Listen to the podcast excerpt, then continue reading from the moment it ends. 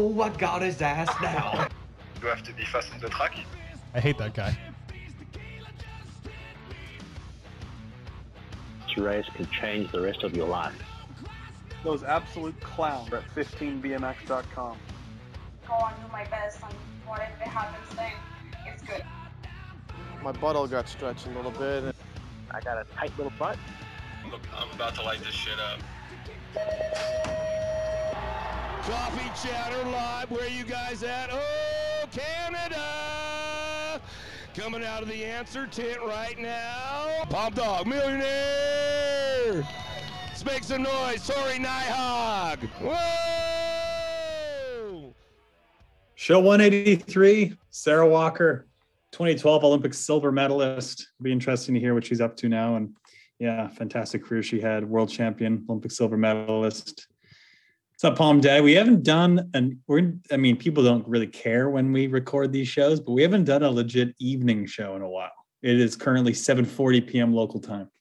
It's been a while since we had to do one of these. Hey, we're pretty good. At, we're pretty good at getting a good late morning, maybe a lunchtime, early afternoon kind of deal.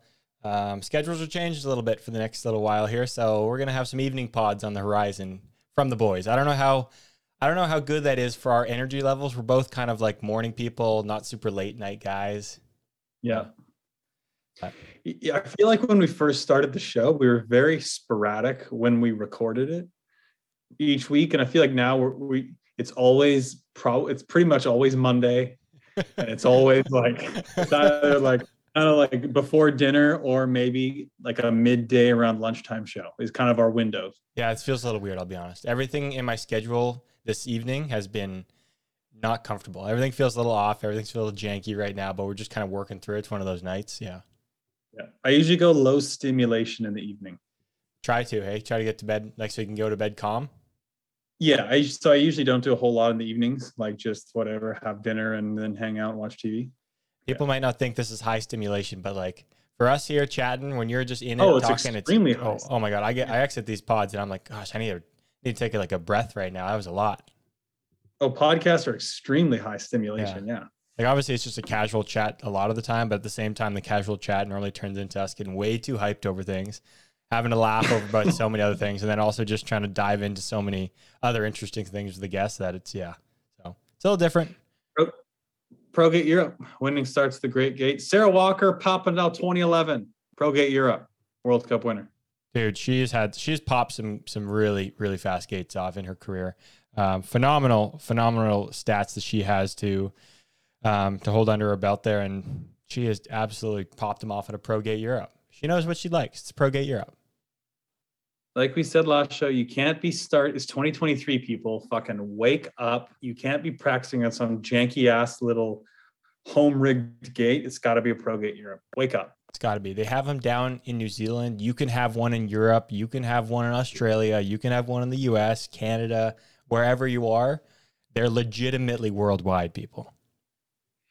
Um, in current news, big storm hitting California, especially NorCal, and I think pockets of Central and and um, I think LA areas as well, like Santa Barbara. And so I hope uh, hope everyone in California right now is is safe, and anyone who's being affected by this storm is um, going to be okay. Yeah, it's pretty pretty gnarly in a lot of areas. We're pretty good here in San Diego. We just had some rain and nothing crazy, but yeah, other areas of the state are getting hammered.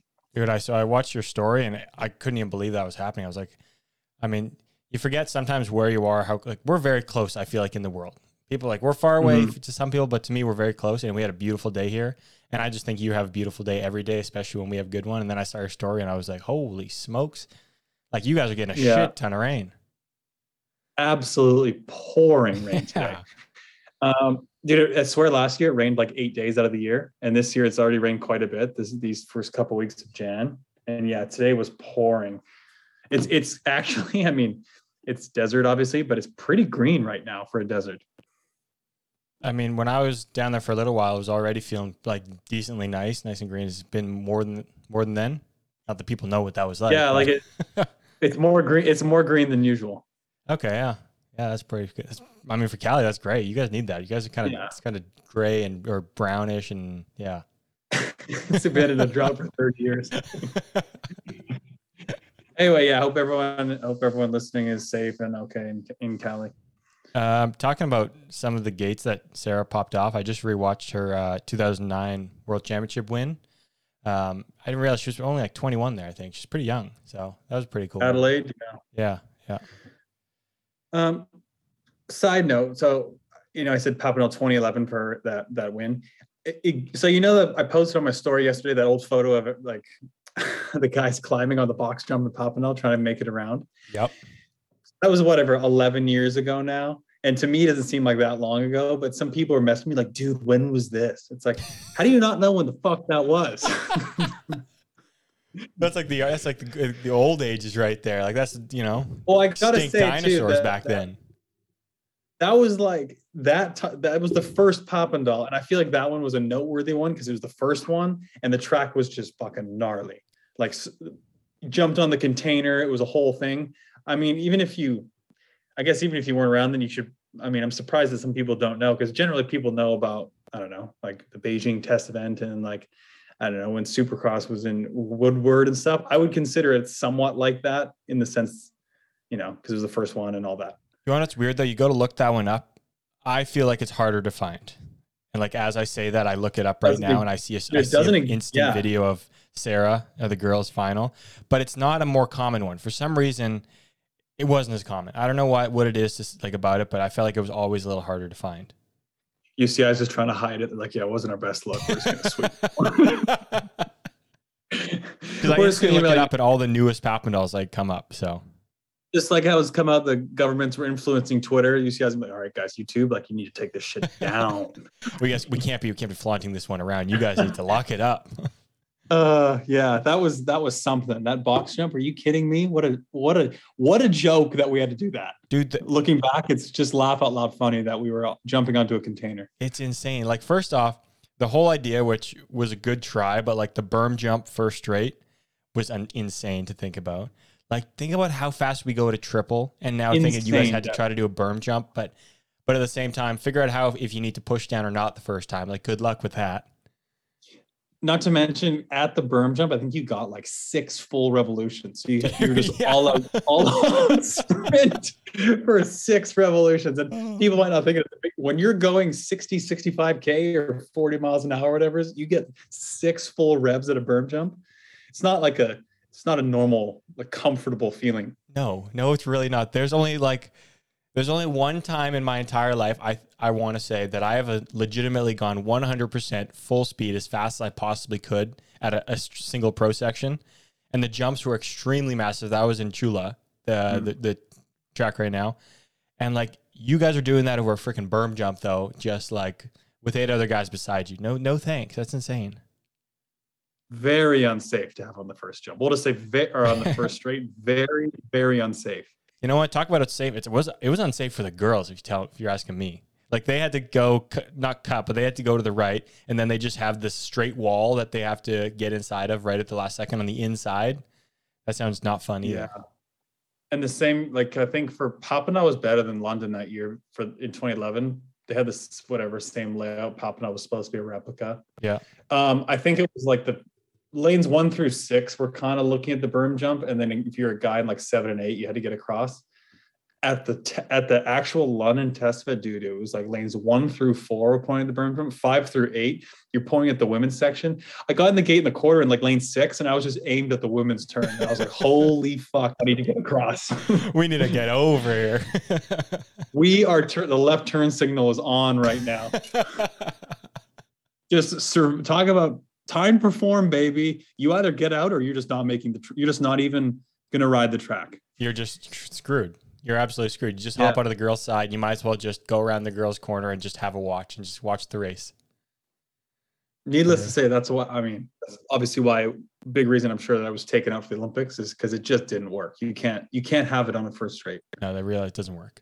It works great No. on a second straight, second turn. Works terribly on a first straight. Like in Madrid and whatever that one year they had it, it was like 08 maybe or 07 when KY won the World Cup. They had um they had a berm jump on the first straight, but it was just guys, so it didn't matter. You could yeah. Yeah, You- so there's no split link, straight at it then. I would say also very unsafe still, but I mean more doable. Yeah, yeah. Wild. What a time to be alive. Yeah, I was just thinking that one heat too. You could still slingshot as before the random gate. Guys were coming out with some fucking heat without without. Can you imagine the pepper you'd be coming out with with a slingshot on Supercross? God, that'd be fun. Gonna be so sick to watch. There, I we've said it way too many times. I don't even care. One of the coolest looking things in our sport is somebody doing a sick slingshot, especially next to a guy that's not slingshotting. You're like, what the fuck is this guy doing? And then he just whips back, whips through. It is so cool. If if they still had it now, you'd have to. You'd be getting absolutely lit on fire if you were beside someone who could slingshot, and you didn't. You'd get smoked. Oh yeah, every time. I never did it. I Always wanted to, but the the amount of momentum you'd come out with compared to just a regular gate, you yeah, you'd absolutely need to. It was hard too to gate beside someone that was slingshotting because you knew it was coming, and of course, like you're focused on the lights, whatever. But it's you see their like body weight go forward, you see them pull back, and then the gate like uh, moves a little bit too. It's not easy to it wasn't easy to to focus and do your own start beside someone. Or if you're between two slingshotters or pulling back at the same time or different times i mean good luck. Yeah honestly yeah good luck. It's so, dude yeah sorry it's so hard to to concentrate though and to focus. Like you think you're ready really you know it's coming and even still when it still happens you're like fuck don't move don't move. Oh and you, you all almost always go too soon yeah, you really had to concentrate. I know some people would close one eye in the start if they're beside someone like that too. No way. Yeah, I heard some people that did that. That's that's kind of wild to me. I've never even thought about trying that because your balance would get uh, thrown off too. Just trying to hold one eye closed. I feel like. What a loose program or sport was that? I mean, not that it's like not not that it's like super tight now, but that was pretty loose. No, we're a much tighter ship now. Absolutely, we are a tighter ship. We have we have a, yeah. a, specified gate call. We have you know a good hill. Everything's just standards. Yeah, we're fine now. Hmm. Maybe we should go back to a little more of that wildness. I don't know. those are the good. Those are the good days. Yeah. Um, Vegas National this weekend. The amateurs are starting off first race of the year. Just feels like we had Tulsa. Um, but yeah, Las Vegas National this weekend. I think it's the last year in the South Point, and so I'll be there Saturday. So if you're there in Vegas, come say hi, and I'll be, oh yeah, I'll be around coaching my riders and just hanging out. Um, my actually my first time ever at this race because it was never a pro race, so I, I just never went. Um, but yeah, I've never been to it before.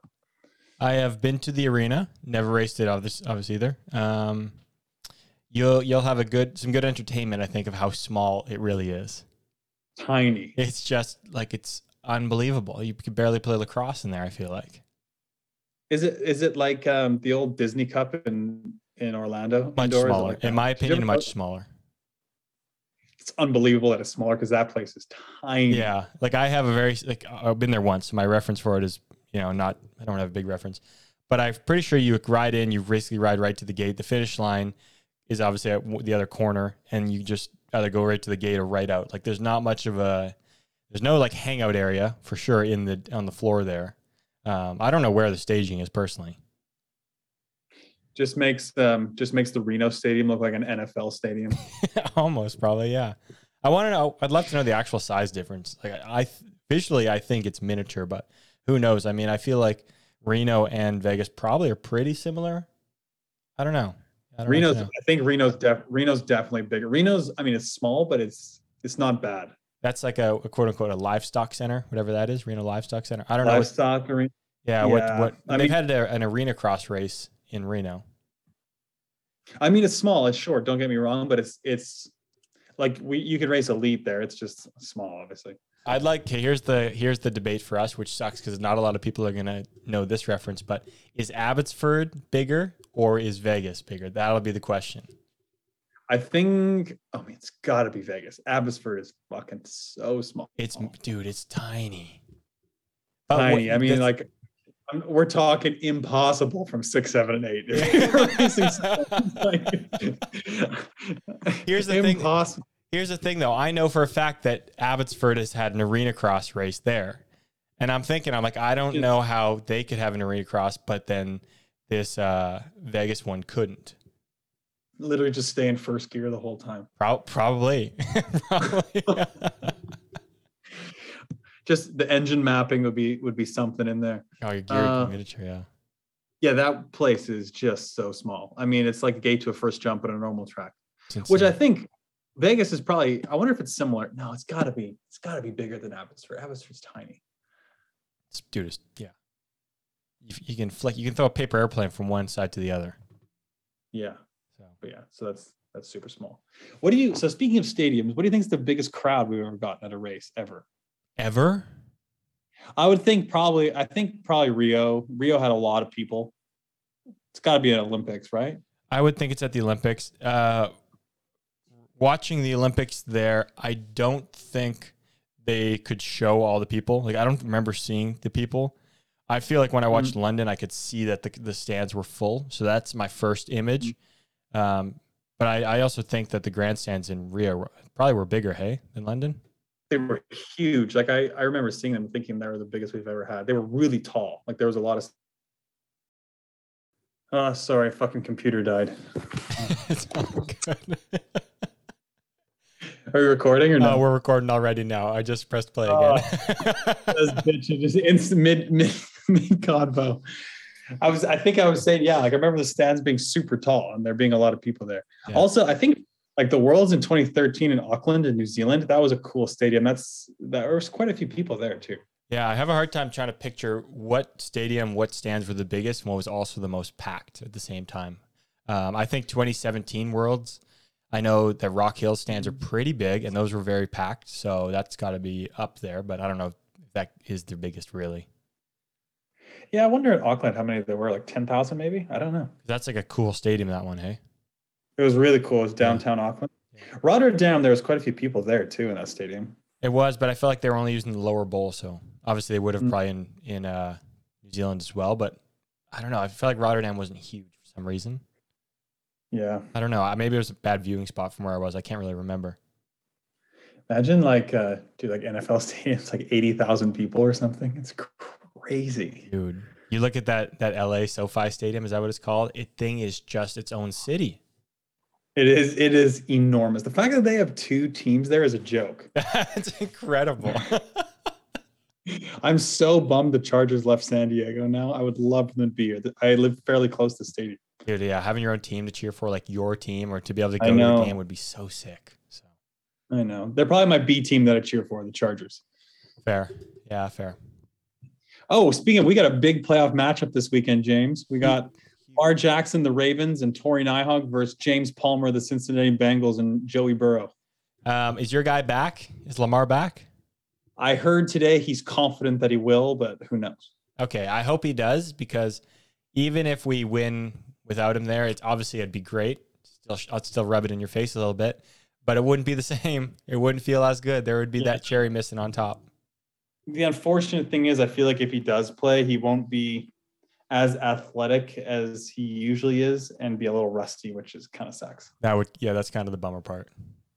Yeah, because he's so dynamic and explosive that if he still has a slightly sprained knee, he probably won't be able to move and cut as much as he would or run, which is his biggest weapon. Yeah, I don't know. Who, who knows? Maybe he comes in under the radar and just He's fucking flying. better because if we if we play with our third string QB again, I mean, we, we might as well not even play. You can't be doing that. That's just brutal. You don't like going that. against it's like you're going against like um, Joe Burrow's like an Isaac. Okay, you're going against Isaac, you just stick in some like fast 1720x. It's like, okay, well, of course he's good, but he's gonna get killed. Yeah, it's not the same. Be the same. That would be about the same. So we can't have we can't have that. We gotta we gotta put in Joris. Yeah, you you got to put in the All Star. We gotta put in the All Star. Yeah. Um.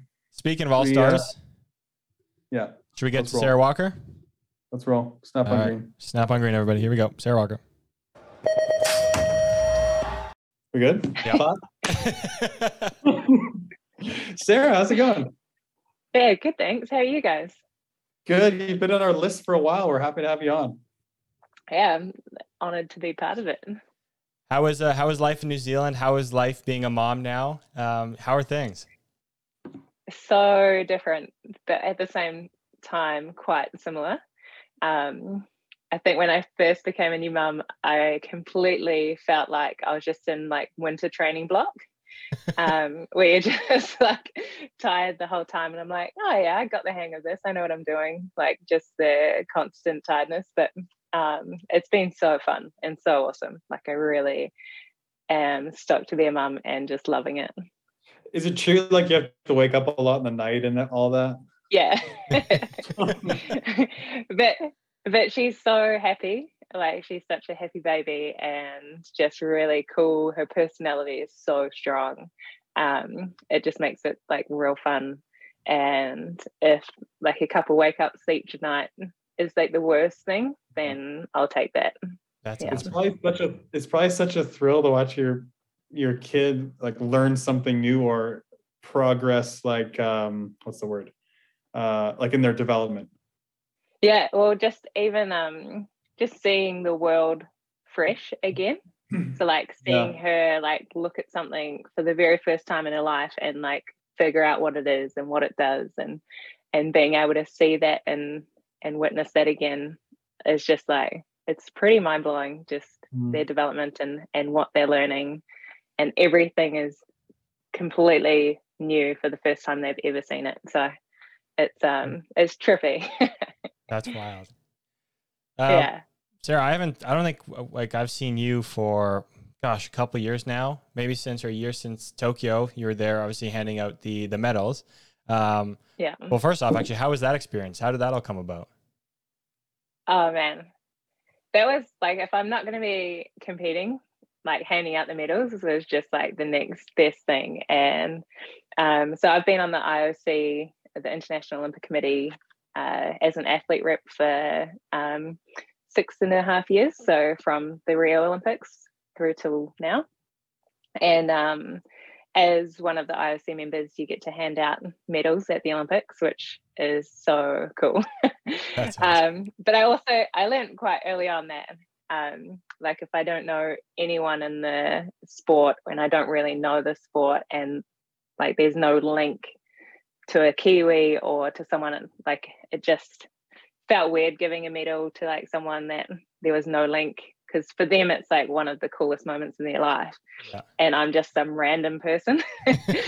Um, and so i was like this feels weird but to do it for the bmx race like to know every single person and like just to have that moment and be be a part of that moment with them um, was very special for me. Um, and it was it's like if I was writing down like highlights before the show and and that that's definitely one of them being able to give an Olympic medal to my friends. No kidding, especially someone like um, someone like Meryl. Obviously, you spend so much time with Laura and Meryl over the years. To put a, to put a medal around her neck must have been really special. I'm sure she loved it too. Oh man, so cool, but also so hard because of COVID protocols. I couldn't hug them or like even shake their hand or do anything. And so I was just like, ah, like there's this cool moment of like, here's your medal, but also like stay two meters away. That part was brutal. Yeah, that would suck a lot. Yeah. yeah, I wanted to give them a hug and just be like stoked in that moment with them. But I mean, yeah, can't complain. What, how do you find um like watching the Olympics now, uh, especially after obviously going through it and medaling yourself? Do you do you like watching it? What's what's that experience like for you? Um, well, I just I I love BMX. So if it's like obviously I'd rather do it than watch, but um, being able to see my friends compete, I think it'll be interesting as time goes on, and I don't know everyone the same or know everyone personally. Like, oh, that's my mate um, competing. It'll be interesting to see how it changes, but at the moment, pretty much it's all my friends riding bikes, and I'm just stoked for them um, when they go well, and I'm devastated with them when they don't. And um, so, like, I'm a passionate supporter, and and being able to see other people have those moments, like I've had the privilege to have, is um, it's really cool. Like, I, I want everyone to be able to have those moments. So, yeah, it's awesome. That's really cool. What is uh what have the like the past year looked like for you? Like obviously I understand you had your baby, so that was huge. But were you how many I guess how many months after the Olympics did that happen? Did that come about? Um, well, so I, I was actually pregnant in Tokyo and I had no idea. Oh no way. yeah. Okay, well that sounds Um, that I got- actually, yeah. yeah, yeah. So I got home and I, I we had um, two weeks of uh, managed isolation in the in the quarantine hotel, and I had morning sickness. Um, and I thought for starters, it was like you know how you get sick after the games, you just have like that down period, and like your body's just run down. And mm-hmm. I was like, "I oh, it's this," and then like days went past and it wasn't getting better, and I'm like, surely. surely by now I should start to be a little bit better. And it just kept going. And I was like, well, you know, if I didn't know any better, I would think I was pregnant, but it can't be that. and uh, sure enough, when I got out of the quarantine, I, I took a, pre- a, test and yeah, I was like, holy shit, okay, well, this is happening. Um, and then went to the Beijing Winter Olympics like 33 weeks pregnant. Oh, wow. Uh, so like seven weeks before. um, and came home and yeah, just been enjoying being a mum and all the stuff that comes with that. Wow. Do you um were there any were there any big differences between like winter and summer Olympics? Was it pretty much the same, you know, overall or it's a whole like? different vibe. It's a whole different vibe. Like in what way? I would describe the summer Olympics as like I feel very serious, like very high performance, very um focused on like going and doing the absolute necessities, like going to the food hall to eat and resting and recovery and doing everything very methodically until you compete. And then obviously it's a different story afterwards.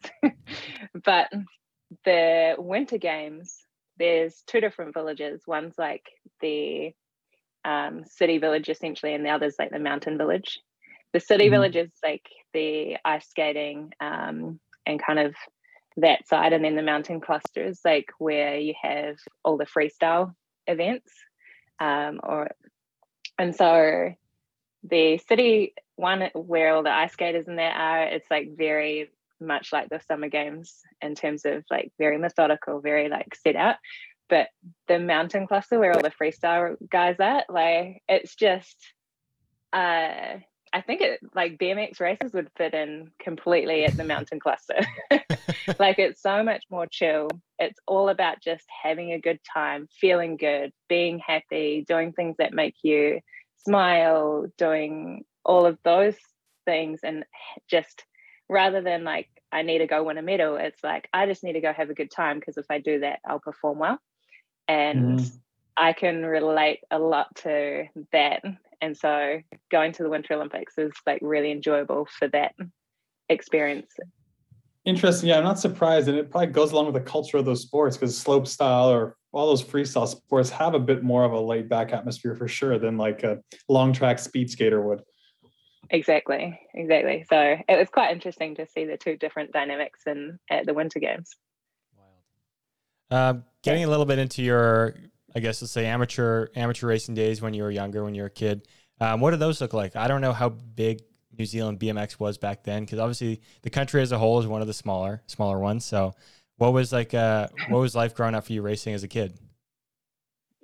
Uh, so I did mountain bike with my family growing up, and my brother got a BMX bike for his Christmas present when he was eight, and I went and watched for a while, got sick of watching, and I started um, so I was 10, 10 years old when I started BMX for the first time, which like I guess is a bit older um, in some cases. And for me, it was like I just wanted to be better than my brother, and that's all I cared about.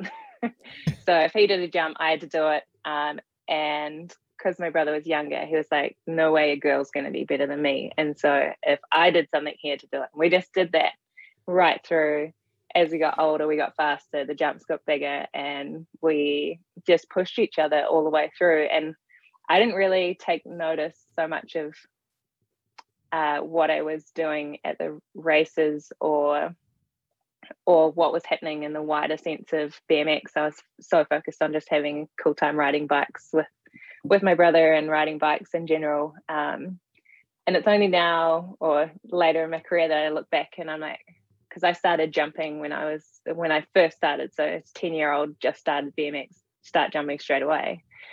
And I didn't realize I was the only girl doing it until I was much, much older.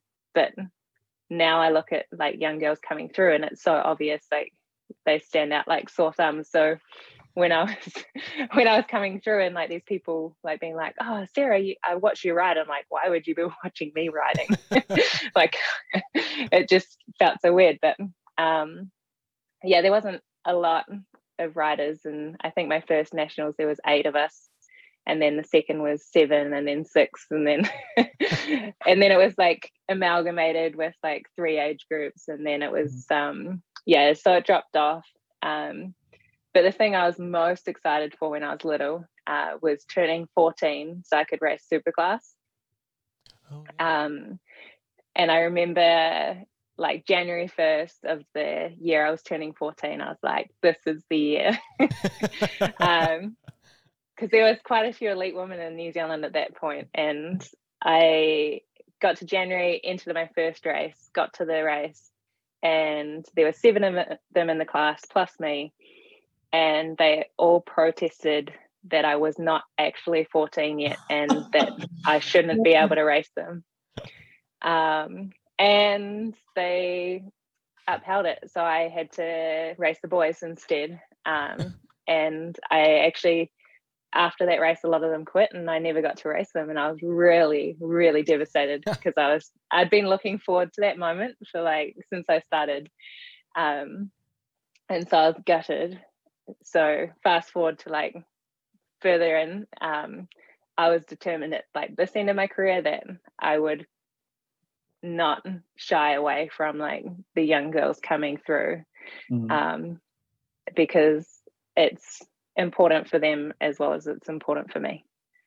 Yeah, and I think it's actually a, a kind of an important thing because I I still remember like racing Kyle Bennett or Bubba or Bob de Wilde. It's cool, and like obviously as you get older, more established, like you don't want to get beat by a kid that's 19, but at the same time, who cares? Like they're in the elite class and they're they're they're fast, they're fast. It doesn't matter, and it's it's a thrill for them to be racing all the people they looked up to. I think that's important. That's important.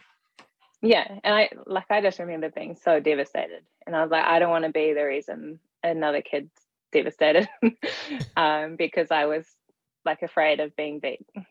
Um, so for me, I just looked at it as like, well, of course, I don't want to be beaten by a young kid, so I just have to train hard and go as fast as I can, so that if they do race me, they're going to have to train their ass off to beat me. When did you start going to the, going to world championships? Because I know as an amateur, you you went almost every year, right? Um, my first world was in uh, Perth, Australia, and when I was 15. Yeah. Oh, cool. So me and my family, we uh, saved up uh, money to go. Uh, we did like lots of raffles and fundraising. Like I remember going out into the forest uh, where I lived and planting pine trees, um, doing forestry work um, to fundraise money. Um, yeah, we, like we didn't grow up with a lot, a lot of No money. go so no GoFundMe pages back then, boys and girls. No. yeah. Uh, so we did we did a lot of work to be able to go to that race, and um, yeah, I I came up uh, against a, a girl called Melissa Mankowski, who was uh, her. Australian.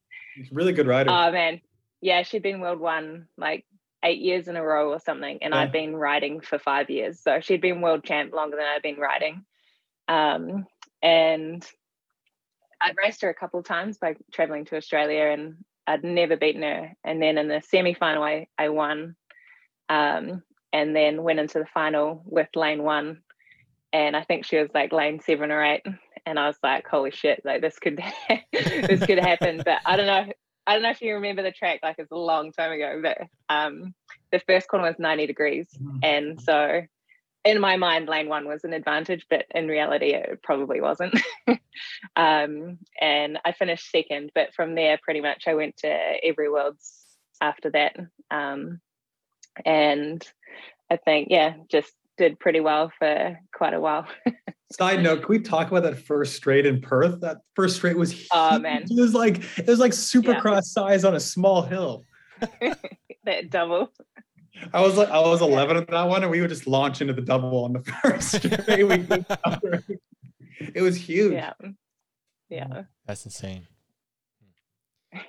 um, so what year was it that you actually turned elite? Sorry, that was. I mean, obviously, I could should have done the math, but I, Uh, it's all right. 2007 was my first year in elite in uh, Canada. So Yes. What what was that experience like? Is is that the time you kind of got on the national? Are you probably on the national team when you were junior, right? Yeah, so pretty much uh, world champs in Aussie was when we found out BMX was going to be in the Olympics Mm. uh, for 2008. And then pretty much world champs every year after that was kind of partly supported and funded. Um, so I guess I was on the national team from like 16. Um, so we had people through um, junior elite uh, in 2005, 2006, and yeah, support for 2007. So well, you were kind of part of the group too that kind of paved the way on supercross and national teams and all that kind of stuff. How, how did it Yeah. change? Like from obviously the sport changed quite a lot in those years leading into 2008. Yeah, well, like I I reflect back on it and think it changed a lot the most from 2008 to 2012. Mm. Like I think uh, leading into 2008, everyone was kind of figuring it out, but from 08 to 12 was just like it went from kind of BMX racing to like high performance Olympic level. Um, and and I I think if people had figured out what that high performance Olympic level had looked like for 2008, there would have been a different podium. Yeah. um, yeah. it was yeah and and i i see that with the new sports that are coming in into the olympics and and athletes going to their first olympics and that now um that that is is a huge part of their preparation and i and a big part of them being able to perform first go It's a good point. Yeah. Cause by 2012, everyone was so dialed on supercross. yeah yeah yeah because I, I went to the first supercross for women which was the 2007 test event Mm. on the beijing olympic track and i remember all the girls such a hard one to go to. Oh my God.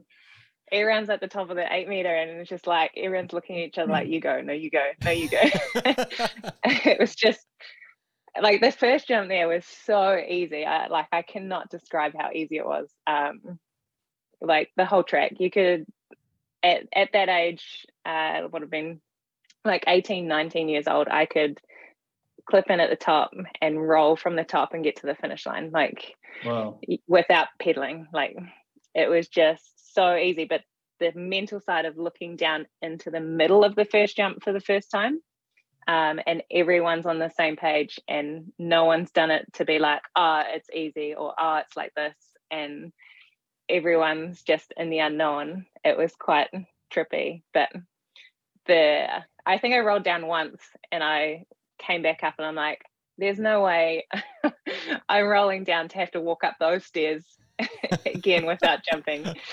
And so that was my motivation. The first time I ever jumped, it was like the stairs at the back. That's hilarious. Wow.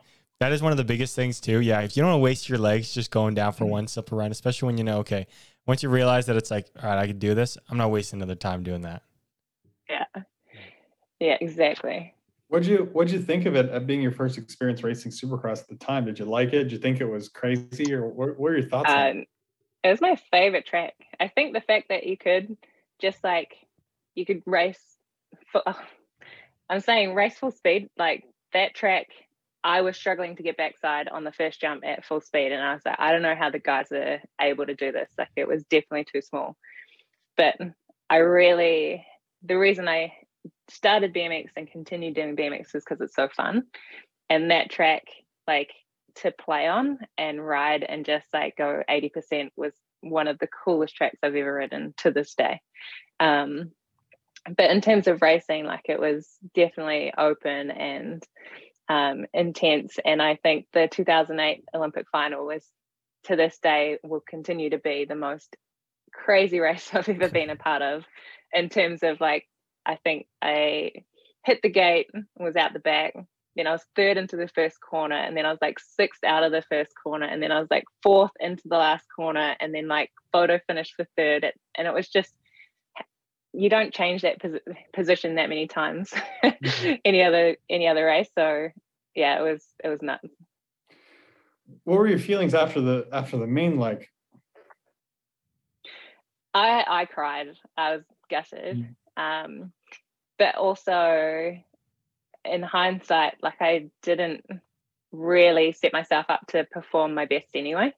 Um, so my goal, I watched the Olympics before I even started BMX. When I was when I was eight, I remember watching a New Zealand guy, uh, a swimmer, win Olympic gold, and just being like so inspired to be an Olympian.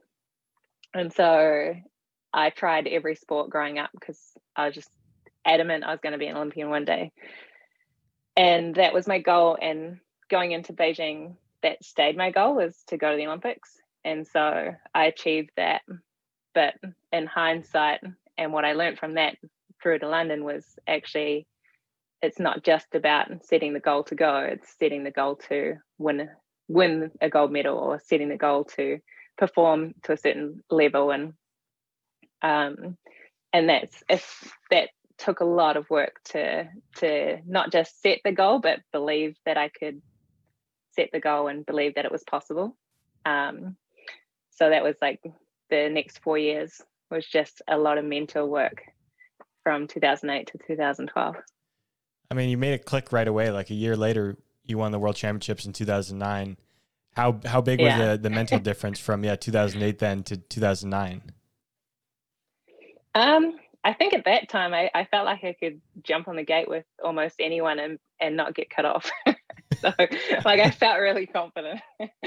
um, but yeah, like uh, especially being in, in Aussie and and it's the closest world champs we had to home at that point and I was just like it felt like I was racing at home because I lived in Australia for two years when I was uh, 17, 18 um, away from mum and dad. Um, and yeah, it was it was quite that was an experience on its own as well. Um, but winning the the 20 inch and the cruiser um, in the same year was like I remember coming out of the last corner just like with a massive grin across my face because like I knew I'd like done it. Um, but yeah, it was I was just on that weekend. Like you know when you turn out to a track and you're just like first lap everything like perfectly or like first attempt at it, you're like, okay, I need to do this, and you just like nail it. Everything just clicks. And I'm like just one and done. You're just like, yeah, sweet. this is yeah. And there was I remember there was a pump track on the way between our hotel and the track. And I just would like ride past the pump track, do a lap of that and do a few manuals and a few jumps and then carry on. And I just like I felt happy that whole weekend and it was just like yeah, it was one of those like perfect weekends really. At the at the time, who were your toughest competitors that you'd say you raced? Um, well, I think um, it was either AU uh, from France. Yeah. Um, she got second, and I think it was Arielle Martin got third. Um, but also, yeah, also like looking at that time, like, and even since, like, I've got to race against some of like the coolest generations of BMXers, like, um, like Shanaze Reade and um, the oh man, like Shanaze, Shanaze was such a beast at that time because she oh won man, 07, 08, and 2010. Like she was Yeah. she was so Yeah. good and so dominant. so strong and so Yeah. powerful. Like uh, there was a lot of races there where everyone kind of was like, okay, like a win today would be second behind her. Just amazing athlete, yeah. But like Anne Caro to be able to race her for her short time in BMX and and Letitia Lecoq and Yeah. um even like Sammy Cools and um, Kim Hayashi, like that that generation of riders. Um, yeah, it's been I've been very fortunate to be able to compete against some amazing athletes. Where where'd you race besides World Cups? Where'd you race mostly between I'd say the Olympics, like in that cycle? Um, just in New Zealand and Australia, I I liked being home. Um, and I was so used to just training by myself um, that I could just do it. I guess I, I didn't know any better, and I didn't know any different. Um, although in saying that, I would have training partners every now and then, but most of the time it was the guys. Um, and so, yeah, it was a, a lot of a lot of time just going out and getting it done. Yeah, because I, I come to think of it, I don't remember you racing much in the U.S. or Europe, right? Outside of outside of World Cups.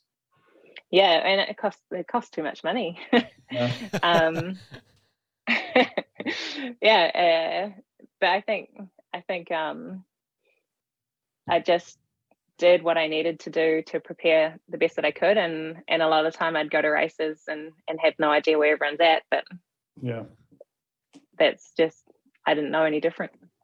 Fair. Would you guys travel as a national team back then? Because it's tough to see now. Like uh, New Zealand, unfortunately, doesn't travel anywhere any, anymore with the national team. But um, back then, did you guys? Pretty much, uh, like 2006 onwards Okay. till 2016, and then after 2016, we didn't have a national program anymore. So, um, I was I was in the in the glory days of like when there was a national team for, for most of my career, but actually at the towards the end of my career, it was, it was um, a lot of solo work and and doing all the logistics and traveling and costs and expenses and everything, all the all the fun stuff. Um, but but I think the the challenging part of that was um, like kind of if things didn't go to plan, like there was no one there to really step in. Um, but that's where um, having relationships with like like you said, Laura and Merel, being able to stay with them, and then Frank, their dad, is just a legend, um, and becoming part of the TV team. That was that just made things so much easier and so much more enjoyable as well because yeah there was a couple races there where like if things went bad there was no one to really support me. But also on the other side like if i had a really amazing weekend and racing went really well there was also no one there to like enjoy it with. So it was kind of like a weird weird situation. And i i, I did consider consider retiring um kind of in 2017 because of that. So let's going into like there's a lot there. Yeah. yeah yeah. Go, go- going into going into 2012 did you or did you feel like you were doing it a lot on your own or did you have good support from new Oh, no. zealand? What was it like? Going into 2012 like i felt like there was no gaps. Like no matter like i felt fully supported. Um a lot of my work was with the psychologist like really like honing in on my self-belief. Um accepting failure and not worrying too much about what other people thought of me and Mhm. those three things like i grew so much as a person on those um so I'll give an example is like like I said, 2008, I didn't have necessarily a goal of what I would do. I just wanted to go to the Olympics. But for 2012, um, my goal became to win the gold medal. And for a while, like I like you'd go around and you'd be like, yeah, you know, like I, it's possible, like I could, and everyone could on the day, and and you kind of play it down. And I needed to get to the point where I could say, like, I can win gold and full stop. Like, I don't need to like explain myself or justify it to anyone. Um, and that was really hard. I couldn't do it to start with, but every morning and every night, I had to say to myself in the mirror, I can win gold. I can win gold. And I felt so stupid to start with, but probably did it every morning and every night for like six to eight weeks and then I started like actually when I said it out loud one day, I was like, I can win gold. And it was just like, it was a full stop. And it was like, yeah, I can do this. And from the moment I was like, yes, I can, uh, I trained like I was going, like I was training like a gold medalist rather than someone who wanted to win gold. Mhm. Um, and it's like this much is so subtle the difference but it was just it was noticeable like we talk about the one percenters and and i feel like that mindset shift of like i want to win gold to i can win gold was that 1% mindset shift but to build on that like i need to also accept that i may fail and i may not win gold. Um, and so that became the next lot of homework was accepting that failure was an option. And if i didn't win gold that it, it would be okay. But not in the way of like an excuse but just going you know we're going to aim for gold. Believe that you can but if you don't then it's not the end of the world. Um, and so the only way to practice, uh, do get used to failing, failing is by practicing it. so I would have to like plan failing into my program every week. Um, and so every week I would go in and and there'd literally be in my program like this would be failure. So rather than like I don't know leg press for eight reps, it's like leg press failure, and you would do leg press until you fail because say you had eight reps of leg press and you did eight with I don't know 160 kilo, um, and you could have done nine maybe, but you stopped at eight because that's what it said. This is like, okay, we'll do 165 or 170 or 180 and get it to the point where if you're aiming for eight, that you can only do seven and three quarters or seven and a half. Like you fail before you get to eight because then that's proof that that was your max effort. Like you couldn't have actually done more because you failed. And so every week I was aiming to fail at certain things because failure became proof that I was trying my best. And so whatever my goal was is if I failed at it, it didn't matter because it was proof I was trying my best to achieve that goal. Um, and so yeah, I practiced all the time, and and even now, like there's things where I'm like, I need to fail at things because Otherwise, I'm not pushing myself or being outside of my comfort zone if I'm not failing. Um, so yeah, that was that was the whole experience to get to that point, but so powerful and really what helped me on the day as well. Because I don't know if you know, like I finished fifth in the first race at the Olympics in the motos. oh really? yeah, and I crossed the finish line and laughed, and I was like, you know what? like yeah i'm so ready for this. I'm ready to to go from fifth in the first race to to winning a medal. Let's do it. Was it a little bit of a um, kick in the I pants finished, of like let's go here we go oh, yeah it was like shit okay like this is it. I've got to switch on like and, I, and, then I finished fourth in the next race, and it came down to the third moto to like actually whether I'd even make it through or not. Um, but it it was perfect. It was exactly what I needed um, on the day, and I said that on the day too. Like it's, I couldn't have, like I needed that bad first race to like for every race after that to fall into place, and um, and even in the final, like I remember going up and like being up on the start hill and like looking out to the crowd and and just like taking it all in because that was one thing I like look back on 2008 and it was just a blur. Like it was so surreal and felt like a dream, and I wasn't present. And so being able to do that in London and like really be in the moment and like soak it all in and like look around and like take this deep breath of like like this is the moment like i worked to be here and like this is it like if yeah like it's so cool um, now let's like roll onto the gate and do the process and the performance that I need to do to do my best in this moment. Um, and if the, if I do that stuff, then the outcome will take care of itself. And it and it did. That's so cool. How well does does your memory work for remembering the race? Because a lot of the times in big ones like that, you can almost remember like every thought, every breath, or how the gate went at least, yeah. how the hill went. How was yeah. it for you? Oh man. So like I remember like the camera came along and like Laura had lane eight and she like waves to the camera. And then I was in lane six, I like waved to the camera. Mariana was in lane four and she waved to the camera. Everyone else like was just like really focused. Um spoiler alert, the three of us that waved to the camera won the three medals. but um yeah, I remember like uh, we practiced like the one minute call at like training leading into, and so it's just like really relaxed, doing my breathing, and stood up, um, gate dropped. I like nailed the timing, and then literally I was like pedal, pedal, pedal, and then like push through the bottom, push off the takeoff, like through the air, push the landing, like pedal two times between the first and second, push off the takeoff, push landing, and then like it wasn't until I landed the second jump that I actually thought, I need to move over to like the inside because up until that point I was just focused on like the performance of each jump.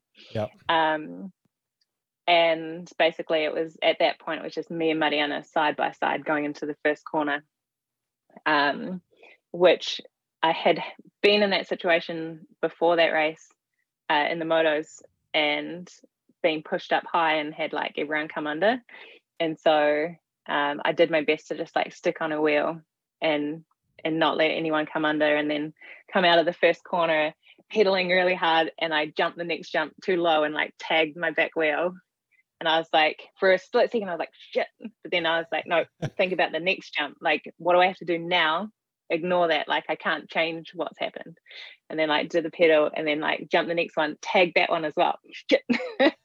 But then like forget about it. It's in the past. Like pedal through the tunnel and then out into the corner and then like Laura pops out of nowhere, like right next to me in that corner. But that that third straight, like the third straight at that time, like like I felt like no one could get the third straight better than I could.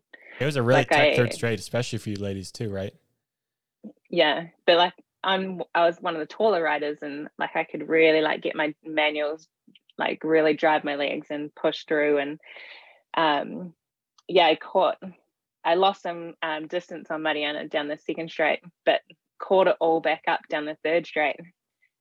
But almost like too quickly and too much heading into the last corner. And I, I remember catching her and just being like, shit, like and I went to high lower, but she came out of the last corner and like dipped down. And then I like kind of like, do I go back to the other side? But I caught up a bit too much and I was worried if I did that, I would like buzz her back wheel and crash. Yeah. So I kind of like got flustered and then like decided to like chuck in a manual on the last straight and it just like was not the right like you had to jump the last straight because it was so crap. at like any other option was a bad choice. And at that point it was just like survive and get those jumps as smooth as I could even though they were horrible um, and get to the finish line. And I crossed the finish line knowing I'd got silver. And I looked back over my shoulder and it was Laura behind me. And I was like no way because we'd just been training together leading into that race. And it was just like so amazing and just like one of the coolest days. Obviously you can hear it in my voice. But yeah like that moment in that race and coming back to my gut like i said i can win gold and i didn't. But because i had done the training and the mind work to be like you know as if as long as i give it everything then then that's the most important thing. And i believe that i can win gold. That's equally important. But actually at the end of it I performed the best race I could. It wasn't a perfect race, but I performed the best I could in the Olympic final, like under the most pressure. And at in that race, in that moment, there was one person in the world better than me, and that is completely okay. And like I was just so stoked. I just watched the race back too, and the third straight was absolutely killer. Like the rhythm Oh, yeah. section, yeah. they absolutely handled them. Like, Yeah. if, yeah, it's almost like, yeah, you almost, almost looks like you could have got Mariana in the last turn. Like you were just flying through there. That's cool that you have that Yeah. feeling of like knowing you're coming out of the turn, just knowing like, okay, I have this straight that I know I can catch up, make Yeah. passes. Like I'm, I know I'm better than that, than that. yeah, yeah, yeah. Like that was a cool straight for sure. How did um how did your life change or what was the experience like after you know after the games? Yeah there was i think there was nine olympic medalists from new zealand in um, london i think give or take. But i was one of very few. And so a silver medal or any medal at that point for our country was huge. Mhm. um, and so it was funny actually like the way i responded and the way i did my interviews after like the way i spoke about it. I came home and a lot of people had thought i'd won um, i'd be like oh no sorry like i got silver. It's like it's all good. But thank you though. Um, and yeah it, it changed massively. Like i i got one of my most um, loyal and and best sponsors from from that performance the beef and lamb sponsorship. Um I ended up being on like TV ads and stuff from that. Um, and it was what was interesting though is because BMX was it was the first time BMX was in the Olympics in 2008. Um, and I had done like I'd won the world title for cruiser in 2007. So like I went in kind of with people interested in what BMX was about. Mm. Um, the most life changing moment was actually being on my first TV ad. um, because like people watch the Olympics and it's like this one off moment, but when you're in a TV ad, it's like every night at the when people are watching TV. And at this point, like 2008, 2009, like there's not really social media isn't massive. So that was like probably a bigger blow up point um, for me. But yeah, 2012, just um, coming home and going to an All Blacks game, which is our national rugby team. Um, there was like 30,000 people in the stands. And they brought all the medalists out into the field at halftime, and you had like 30,000 people like cheering for you. So cool. Um, no, it was like insane. And um, just being able to go to all these cool things. But like, I also remember like the post games blues um, and just wanting to just go home and do nothing, but feeling guilty about like getting all these cool opportunities mm-hmm. and and also just wanting to have a break. Um, and and the conflict with those two things. I got it. Yeah i got to imagine like coming the down like we talked about different people the down from that the year after like so many people go through so many different emotions of like the years leading up are so stressful they take so much out of you that you don't always realize until kind of that next year and then it almost hits you in a wave that you just of like I need a break now. Like everything just I need to sit down and relax for a second. Yeah, yeah. And yeah, like you get so many cool opportunities, but you almost feel guilty for not wanting all of that at the same time.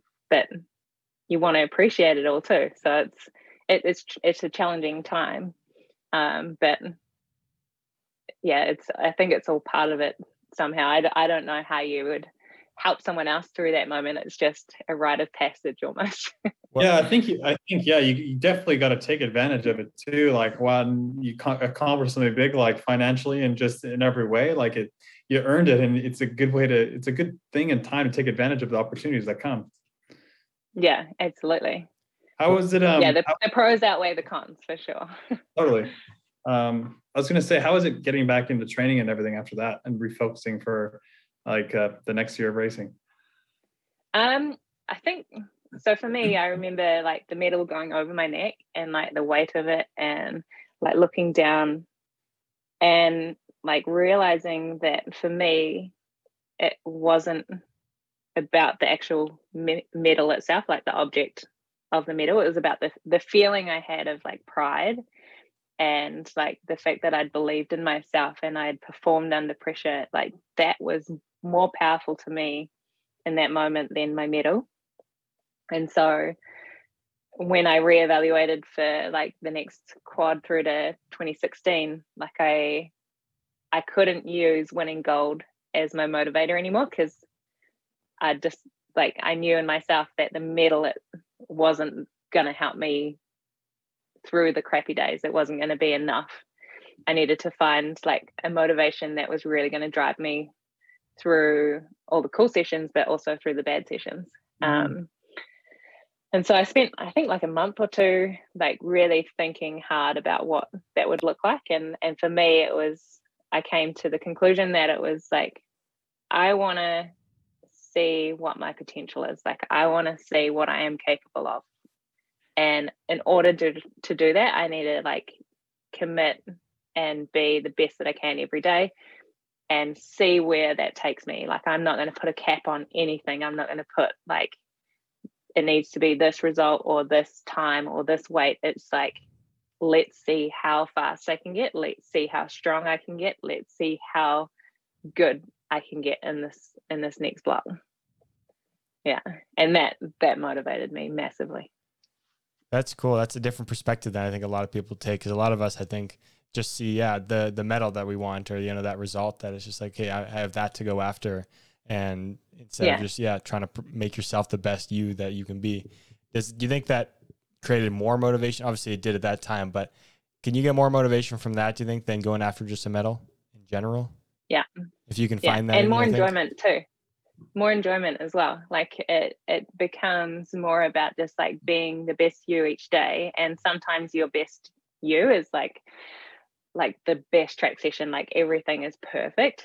And then sometimes the best you that day is like literally you did not want to be there but you did the session because you want to improve. And like some of those days i would like or every day i would ask myself two questions. One would be like um what am i most proud of today? Mm-hmm. and then the other one was what did i learn today that will help me tomorrow? And sometimes it would be like instead of what went well and what didn't go well it was like today i'm most proud of the fact that even though every single effort i did sucked like i cased everything or i, I just didn't get a single effort smooth i'm most proud that i still went and did every uh, effort at max and like gave my best which if you're asking what went well today that would not be your answer and then it's like what did i learn today that will help me tomorrow? It's like well i learned today that i am resilient and that no matter what how an effort goes that i can keep going. And so if i looked at it what didn't go well then i'd be able to write a massive long list and then feel shit about the whole day and crap about the whole session and find things to feel negative about. And i i would feel crap for the rest of the day because the session was bad. But those two questions allowed me to reflect on that bad session, mm-hmm. feel proud about the fact that I went and did it, and feel good about the learnings that I took to be able to be better the next day. And and so for the rest of the day, I feel good about the session I just did too. And so like that was just like unlocked another level of like potential. Speaking of training, like you were always really technically sound. Like you were a really good starter. You were had good riding technique, really smooth on the track. Like were you someone who was really um like you had good attention to detail in training? Did you have like good coaching to help you with that, or how did you how did you develop how did you develop that? Um, I think like growing up, I was a perfectionist, um, and so that like had its pros and cons in itself. Like I at school, like I wanted to be the teacher's pet and get everything like hundred percent marks, and I was disappointed if I got ninety nine percent. Like I was such a gig, but um, it, it kind of like I had to learn not to do that. Um, and with with writing, like I I watched my brother, and if he did something, like I I would just be able to watch and try and replicate that myself. Um, and so my brother doing it smooth was what caused me to do it smooth. But I don't, I couldn't coach someone else how to jump or manual until I was like well into my 20s because I didn't know how I did it. I just did it. um, so there wasn't necessarily an understanding of my technique or understanding of how I learned it or someone teaching me. It just happened. Um, but as I began to understand like the technical side and and how to do things, then finding those like one percenters and and those extra pieces, like that's where it was really important to have external feedback and and ha- support in those areas. I think it's really cool looking at you and Laura obviously being great friends, trained together a bunch. Um, Laura, I think being younger than you and probably looking up to you a lot. Her, your two riding styles are very similar. You're very quiet on the bike, but very efficient at the same time. So watching you guys, especially like I'm watching that 2012 video back, it's just very cool to see how similar you guys ride. And and we get told like often like you guys should be trying harder or like it looks like you you aren't trying hard enough and it's like no we like really can't try any harder but it's just like you said it's the riding style we're just way more relaxed and and just efficient so and, i pride myself on the on that but i mean i can segue myself into like that didn't always go to plan and and Sure. and there were were times that probably too many times that it didn't go perfectly and and I wasn't smooth and and that resulted in in a few crashes. Yeah. that uh that change in outlook after after 2012 and just trying to get the best out of yourself. Do you think that did that play a big part in your longevity in the sport? Because you stayed, you were able to be one of the top girls in the sport for many years. I mean, one of your world championship finals was uh, 2017, and I think your first one was 2007. So 10 years apart, being in the elite women's final is incredibly impressive. Yeah, and one of the highlights of my career was actually the 2019 World Cup in Argentina, where I was on the podium. Um, that was, I think it had Oh, been yeah. like 10 years, 10 years since my last um, World Cup podium at that point too. So Wow. yeah, like um, I I just had to keep getting faster because like there's no way I would have been able to stay in the sport as long as I did without improving. Um, like the the level has just continued to grow and evolve and get better, and the fact that I was able to stay in the mix for that long, like that's pretty cool. Um, but I wouldn't have been able to do that if I didn't love the sport and I didn't enjoy the challenge of being better each day or coming back and and riding my with my mates basically. That must have felt really rewarding in a different way to get on a podium as you're older and, and later in your career than it than it did like totally. compared to your first one. Like it must it must be a cool feeling and, and different feeling for sure. I was, it was actually the only time I've got really emotional for, from a result uh, because of that reason. Like it had been a long time. And at that point, like I'd considered retirement in 2017 at the Worlds. Um, because after 2016, we didn't have a national team anymore. It was all on like kind of our own figuring it out. And it was, I'd been told by pe- many people like why are you still writing? like you should quit. You ret- you should retire. Like you're not you haven't got a result. And i just was like well it's not always about that. And i feel like i know what i'm doing and i believe that i'm capable of of this still otherwise i wouldn't be here. And so that moment was like twofold. One was like stuff you guys. Like see i was right to to still be like i'm still good enough. But the overwhelming thing that made me emotional was like just I was right to believe in myself. I was right to say that I'm not done yet. I was right to say like I'm still able to be on the podium. I'm still able to compete with the best in the world and to have it in my mind and have that belief was one thing, but to have it happen in reality was like just reassuring in a way. Yeah. That's so cool. Yeah. what a difference in like yeah the girls you're racing at the time from then to I mean uh, the amount of girls that have looked up to you in that field that in 2018 or in Argentina is incredible. Yeah, yeah, yeah. It's, it's um yeah it's pretty special. Like um even the the Kiwi girls coming through, um like Rebecca Petch who went to the 2020 Olympics, like she's 10 years younger than me. Um, and I helped her out when she was like a kid. um, I sponsored her a bike and like gear and like all that, and and to have her come through and be like my training partner and teammate, and to go to the Olympics for New Zealand, like that, that is amazing as well. That relationship has been really cool. I mean, yeah, BMX is being much smaller in New Zealand. You guys have such a much a much closer relationship than a lot of the other riders in other countries probably did. So that must have been really rewarding.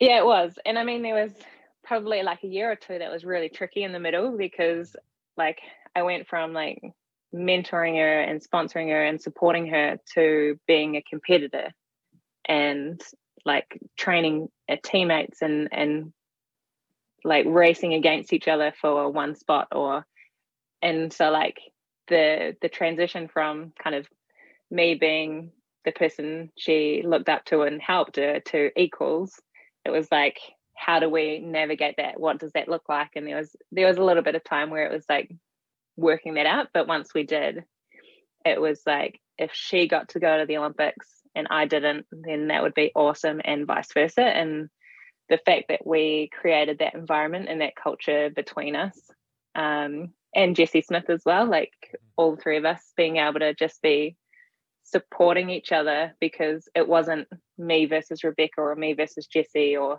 Jesse versus Rebecca. It was New Zealand versus the world. And the way we did that, I think like not many countries would be able to do it like that. That's that's a tough thing to do in general in an individual sport like BMX is. It's really tough. Yeah. Yeah. Uh, So looking, that was looking cool. back, looking back in your career overall, do you have any any regrets or anything you you maybe think now that you would have done differently? uh not get injured as much. That would have been helpful. Don't we all have that one?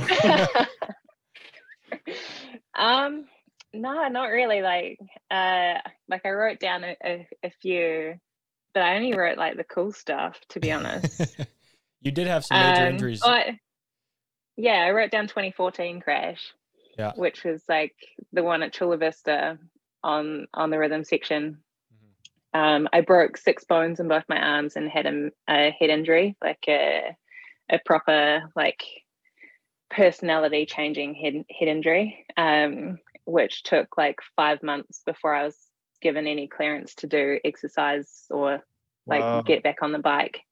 Um, and like I was aware, self aware that my personality was different, but had no control over that change. And so that was like quite an experience. Um, there was no was- certainty that I'd ever ride again, type thing. what was it at that time when you knew like your personality was how was it different and like uh, yeah how how can you change it like yeah that's kind of like it's awful but it's fascinating too I was angry, and I'm not an angry person, but like Yeah. I just couldn't control my anger. Um, so, as an example of that, like I was doing the dishes. Uh, at some point, it would have been months after because I had two broken arms with surgery on like two places of them. So, um, if I'm doing the dishes, this is like maybe three months after the injury. so doing the dishes and I get splashed by like this tiny piece, like tiny, like coin sized bit of water, right? And I just lose it. Like I Wow. say the F word at the top of my lungs in the house. I grab the plate that I'm holding and I'm just like and I Wow. I put the plate down and I like walk out of that room because I'm like I've got to like remove myself from this situation. And I left the room. I didn't come back. I just like no, I'm not I Oh. I couldn't do it. But then I would remain angry and the fact that I was aware I was angry over something so trivial made me more angry and that made me upset because I was angry about being angry which was upsetting and all Yeah. of those emotions were just outside of my control and I didn't like the person I was because I don't see myself as an angry person so yeah I didn't like I didn't like myself because I didn't have control over it either. So that was probably the most challenging part of my life, not just my career. Um, but thankfully, like I, I managed to get through that and recover fully um, and return to the sport. And I think my first race back after that was actually the world champs in um, 2015 in Belgium. And um, I finished third in the time trial, which was a medal event at that point still. So um, that was also a massive highlight to have gone to like that level of the lows to to being on the podium at the world champs the following year was um yeah a journey can say that. Yeah i think i mean going through big injuries is awful but i think once you get through them and and get back to on the podium or accomplish like have a huge personal accomplishment you it, you have such a newfound appreciation. It's cliche but it's so true because you there's times when you're like why am i doing this? Like I, I don't need to be doing this until you know then you just look back and be like wow you know i did that exactly exactly yeah well, um uh actually i did write down one hit us hit us with it. in it. terms of regret Love it. Hit us with it. and I, I'm conflicted about whether it's a regret or not. But like going into 2016, like my form going into 2016 was like the best I had ever been in my life. Like I don't even know how to describe it, but like I found a message um, where I had messaged someone saying like I can't sleep at night because I am so excited about how fast I'm going right now and how good everything is going. Like I oh, that's fucking awesome. like I, I, I'm struggling to sleep, and they're like, "Why?" And I'm like, "Cause everything's so cool." I can't tell you how fast I'm going right now. and legit, that that's how good it was. Um, I was like PBs every week. I was like sprints was the fastest. Like in the gym, I was the strongest. Like on the track, I just like felt amazing. And going into the 2016 season, I'm like, yeah, like I'm so ready for this year and the Olympics and everything. And in training, like weeks before the first World Cup, I was trying to manual a whole straight just because like I just felt so good on Hmm. everything I was doing. And I was like pushing what it like comes back, like what am I truly capable of? That's what got me to that point. And so I'm just like trying everything and like you don't need a manual a whole straight for any race, but like I just was loving riding my bike so much. That's kind of what we just do as BMX And, um. We just try to push ourselves on Exactly. those skills. Yeah. Exactly. And I loop out and I like literally I put my arm out behind me and it snaps. Oh like my I God. snap the the humerus, which is your upper arm, it snaps in half. I didn't know it at that time it done that, but I put my arm back and like fell and then I sat back up immediately and I couldn't feel anything, like nothing, not even like numbness. Like a, a dislocated shoulder, you've you've got like numb feeling, but this was like as if my arm didn't exist. Oh. And I was like, this is bad. I'm not even gonna look at which direction that arm is facing, but if I cannot feel a thing at all, like my arm isn't there, then it must be really, really bad. Jeez. So I just like look over to the um, support team and I'm just like, call an ambulance. Oh my god. like, I don't feel any pain. I'm like, not like nothing's like freaking me out, but I'm just like, I- need an ambulance. Like, whatever it is, whatever I've done, like, I need an ambulance like right now. um, and then I guess the ambulance didn't prioritize it. So I was on the track for like over an hour. Um. And they're like, well, you're not in that much pain. Like, do you want to walk to the car? Um, because this at this point, like the only pain I had was in like down by my wri- wrist. Um, and I thought I'd broken like both the radius and ulna of, of your lower arm, and I thought that's what the injury was. At that point, I had no idea about the upper arm, even though that was like the worst piece Yeah. but for whatever reason, like in my gut, I was like, I cannot move. At that point, every crash that I've had in BMX, like I've walked off. But this one, I was like, no, even though it's my arm, for whatever reason, like I need to just stay here. I, I shouldn't be moving. And so I waited for the ambulance for over an hour. And they came and they saw like my arm and they're like, I think you might have broken the upper arm. I'm like, whatever, like that doesn't even hurt. um, and they strapped it all up with um like a, a splint but with your upper arm you splint it differently. Um and so it's really good that they did all that because had we done everything ourselves we wouldn't have done it right. And where it was broken is right by the nerve that runs down your arm which is why i couldn't feel anything. Wow. so the fact that we did all that properly. So we get to hospital and they're like um what do we want to x-ray first? Like your lower arm or your upper arm? I'm like get the upper arm done so that like if that's not broken i can like move my arm to help you get the x-ray of the bottom piece. And they x-rayed the top piece and it was like such the worst break i've seen my, on myself. Um, it was just like jagged all the way through. There was a few floating pieces and it was like very like very broken. I've never, um, to be honest, I've never and I, heard of, I had no of feeling anyone. of it I've never heard of anyone breaking that bone before. yeah. No it's um it doesn't hurt Yeah, you're just hitting the right spot. You just don't feel it, right? Oh my god.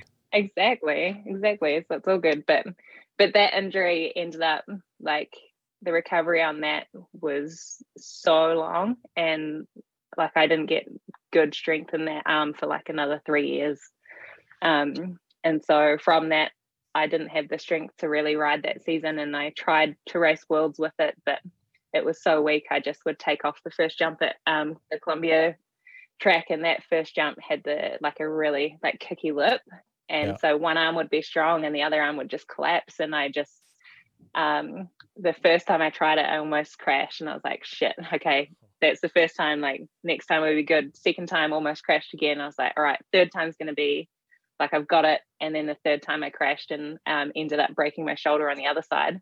Oh. um, but I was like, you know, strap it up. Let's get back on the gate. Like if uh, this is the last chance to try and qualify for the Olympics, like I'm going to give it everything. Obviously didn't qualify, but like I knew that I'd done everything I could, and and that was all. That's all you can do, really, Mm. is whatever. If it's an Olympic medal or it's not qualifying for the Olympics at all, the fact that I knew that I'd done everything I could within my power to the best of my ability allowed me to just sit okay with it. But to come back, maybe I shouldn't be manualing whole straights anymore. Yeah, I mean, I mean, the chance of crashing is like it's just such a normal thing to work on, and it's just like obviously it went horrible, and you ended up crashing. And you're like, fuck, I didn't need to do that, but I mean, yeah, it's like What are you gonna I do? said, There's like, no way of knowing that's gonna happen, obviously, and exactly, exactly. And what, like, not play around in your bike? That's I know, it's like- I did it. So it's just the thing. it sucked, but That's the thing. It's like you can't you can't not ride. Like you have to be sharp. You have to work on your skills. And sometimes, yeah, you're gonna get bit by it, but what's the alternative? You just don't ride.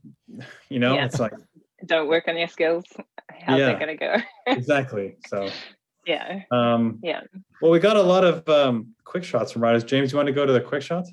Uh, yeah, I was going to ask one more question, Sarah. I wasn't super keen on like interested in asking it first, but we had multiple people ask this one, so I thought I'd give you a chance before we get to the quick shots.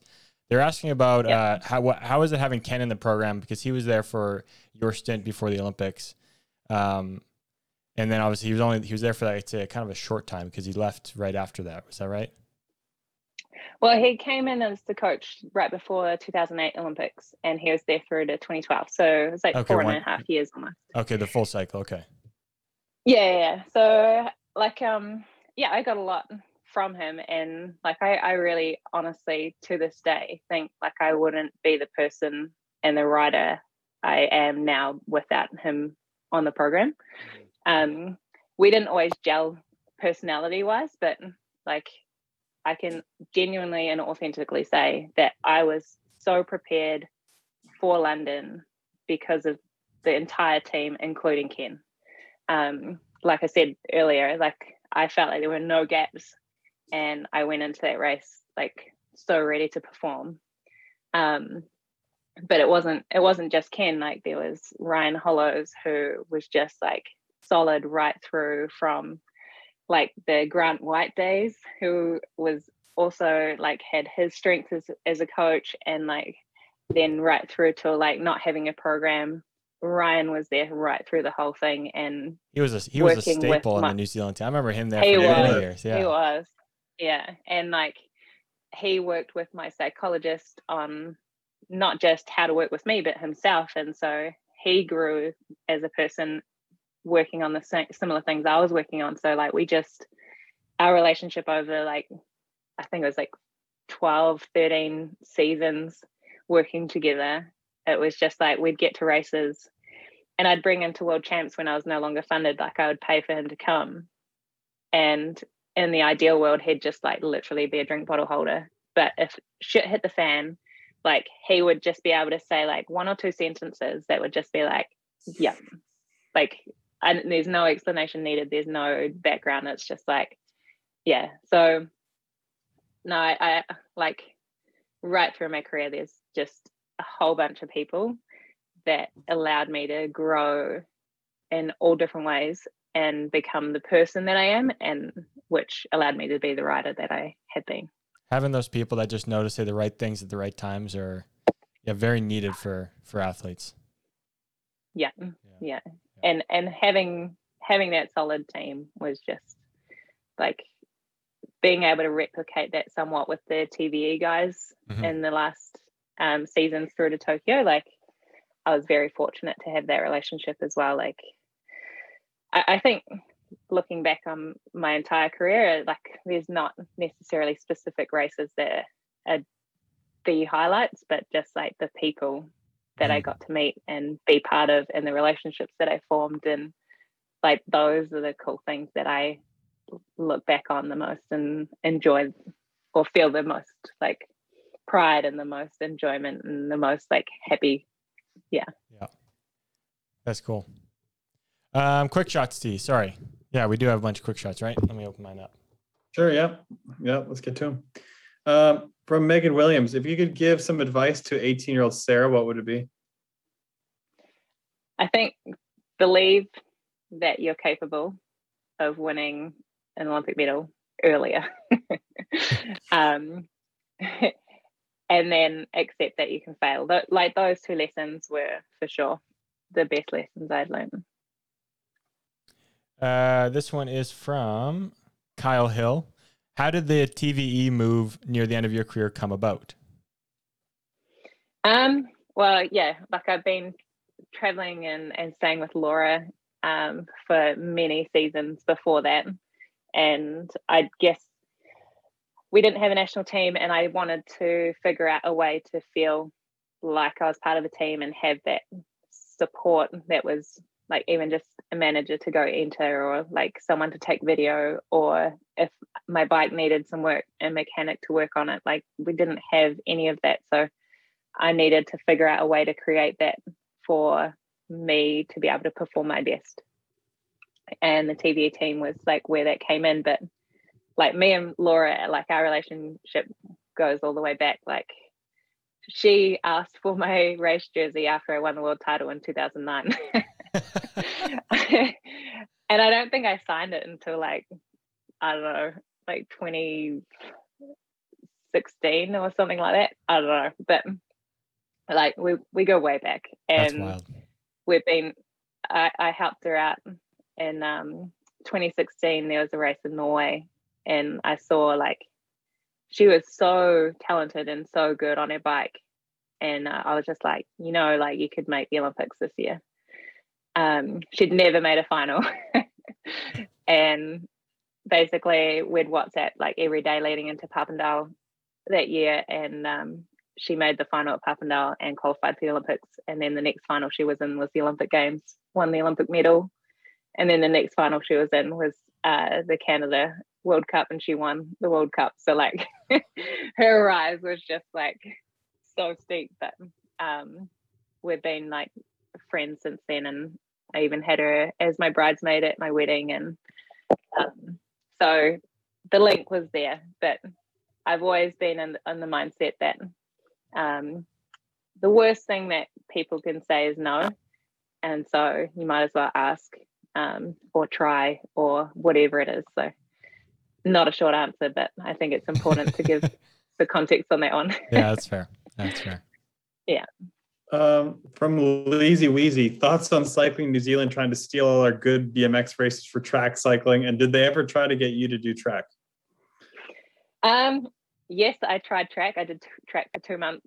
I won a national title in the T sprint, but um, I was told to pick BMX or track, and I chose BMX. Um, good, good but to choice. be fair, like, yeah, like is BMX uh, is New Zealand the only one that's looking to try and get BMXs across the track? Every country, every country. and like it's probably taken them a lot longer than every other country to do that. So, um, but at the end of the day, it's it's the person's choice. Like Rebecca Petch is like insanely fast on the track bike and I think that she's made the decision for her, herself, and she's got she's already won a Commonwealth gold, Games gold medal from doing that switch. So, like, I reckon good on her and full support to her. But it's not always about the sport stealing the athletes; it's about the athlete making their own decision. And if they want to go track, then good on them. I think uh, I think every like federation's track program just salivates at the BMXers that it's like we need we need them. exactly. Like I, I, heard like Romain Mahieu could like walk could yeah he could like walk on at the French team. They would love to have him. Yeah. Yeah, not surprised. Crazy. Uh, next one here from Scott Wire. Um, I don't know if this question is. And do you find it challenging to stay a consistent athlete on the bike while being a parent? Are you still riding? Um, I've done mountain bike riding. Uh, my brother said, "Let's go for a two-hour ride," and it was like four and a half hours later. Um, but um, no, I haven't done a lot of BMX since um, being a mum. Um, but I definitely, I haven't ever officially retired. So I think I'm just going to be a BMXer for life. I was going to say this is a great show Um, for that. If that's what you're coming out with, we do a great job at people Retirement announcing. it. Um, no, I like the idea of not ever like I don't know. I don't need to officially retire from anything. Like BMX will Sure. always be part of part of me and part of what I've been and done and continue to do. Because when I didn't, when I found out I wasn't making the uh, Olympic team for 2020, the first thing I did was grab my bike and go ride at the track, and still enjoyed riding my bike. And that was like a goal of mine was to get to the those kind of points in my career and realize that it's not just about going to the olympics or it's not just about getting a result. It's actually jumping on my bike and enjoying riding it. And the fact that i didn't make the team and that was the first thing i did i was really proud of myself that i had maintained that integrity of like enjoyment in what i do. Um, from Mason James three eight one. Do you have a prediction of who's going to win the world champs for male and female this year? I haven't watched a lot of racing because I've been quite busy, but I mean, can't go past Laura, Laura Smulders for the uh. Although I, I do reckon Merel's going to give her a, a good challenge. Um, it'd be cool to see them go one and two again. I'm not sure Laura will be stoked if Merel goes one and she goes two though. Um, and then for the men, like I don't know, I, I watched Grands and and was really impressed at Joris being able to like Mhm. just show everyone what he's capable of still. Um, so, but then like, yeah, there's there's so many. I think the guys is a lot harder to for me to make a call on because I I'm I'm more invested in the women's side. Mm. Uh, this next one from Laura Smulders. She just says best memories, but you guys have way too many, so I'm going to give you two, and you're going to have to pick it's not a two. short answer. No, so I'm going to give you two here. So, uh, what memory I'm gonna give you two great. I'm gonna give you great memories. I'm gonna tell you what your great memories are. I know that one could turn into such a long answer question. Yeah, excellent. All right, hold on, hold on. Let me get to this. All right, uh, 2012 Olympic Games after the finish line, celebrating with her, or your wedding, Yeah. having her as your bridesmaid. Which one is like? Oh. which one Oh. stands out the most to you? Doesn't have to be the best, but which one stands out now the most? I I can't separate those. They're Your husband, different. probably won't, your husband doesn't listen to coffee chatter, so it's fine. I, yeah, I know, but like it the wedding wasn't just the wedding like she came over and we did like a whole summer of riding and that was like just so cool we had perfect weather every day so like i want to say maybe That's a core wanna say That's the a good wedding. one.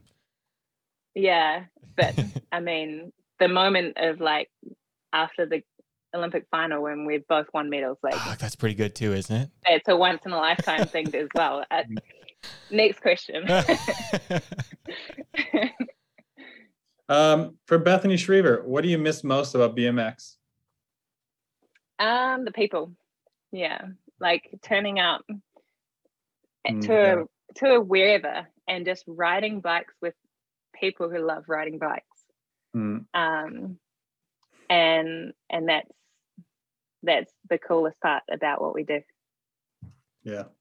Um, from Jesse Smith, BMX. Um, has a coach or a mentor been more beneficial for you in your BMX career while at the peak of your BMX career? Uh my psychologist. So I don't know, that doesn't it's neither, I guess. Men- but we'll say mental instead of mentor. Mental. Yeah. yeah. Uh, probably 90% of the work I do with my psych was uh, about growing myself as a person. And then 10% was like, how do we do this on bike? But um, like just being challenged of like what I do and and the way that I do it.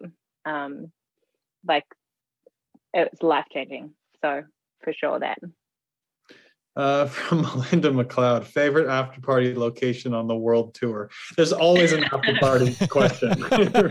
yeah. You know what? Like uh, the one I'm most stoked on is 2013 World Champs in New Zealand. that one was Uh, electric. I organized the the after party. I opened a club just for all the BMXs and like got a whole bunch of like freebies and it was just it was a really cool yeah cool really That's cool. I, I can't describe Yeah, that how was a- amazing that was That was Yeah. a good time. That one was that was a really good one. Yeah. and being able to show like the world my home and like our um not kindness what's the word like Hospitality. hospitality There, we'll go with that one yeah That's a good one. Um, from Torrens.sam, what's your favorite track in New Zealand to ride? And do you have any plans on being back in the sport, maybe as a coach or administrator, etc.? Uh, favorite track in New Zealand, uh, probably the Rotorua track, um, or the Te Awamutu track. There's lots. We've got some really cool tracks in New Zealand. You really, you guys really do. Um, I've only seen videos, but they yeah. great. Yeah. Um, and then probably my you didn't ask this. My favorite track in the world will probably be Copenhagen. Um, Nice. when it's like running like mean. Mm. Um, and sports, I, I don't know.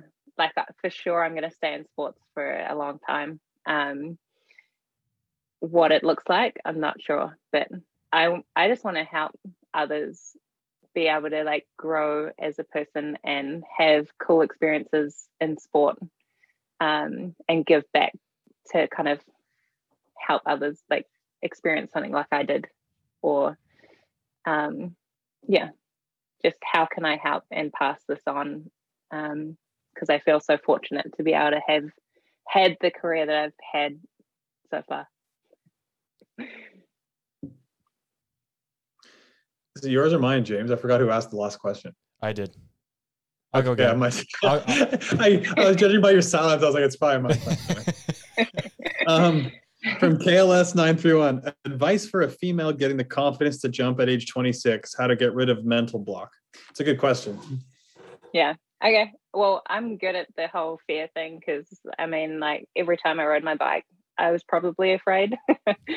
um, so I, I guess it's just a matter of like overcoming the fear or putting the fear to the side and accepting that that's going to be there. You can't necessarily take it away, and it's okay to be afraid of something.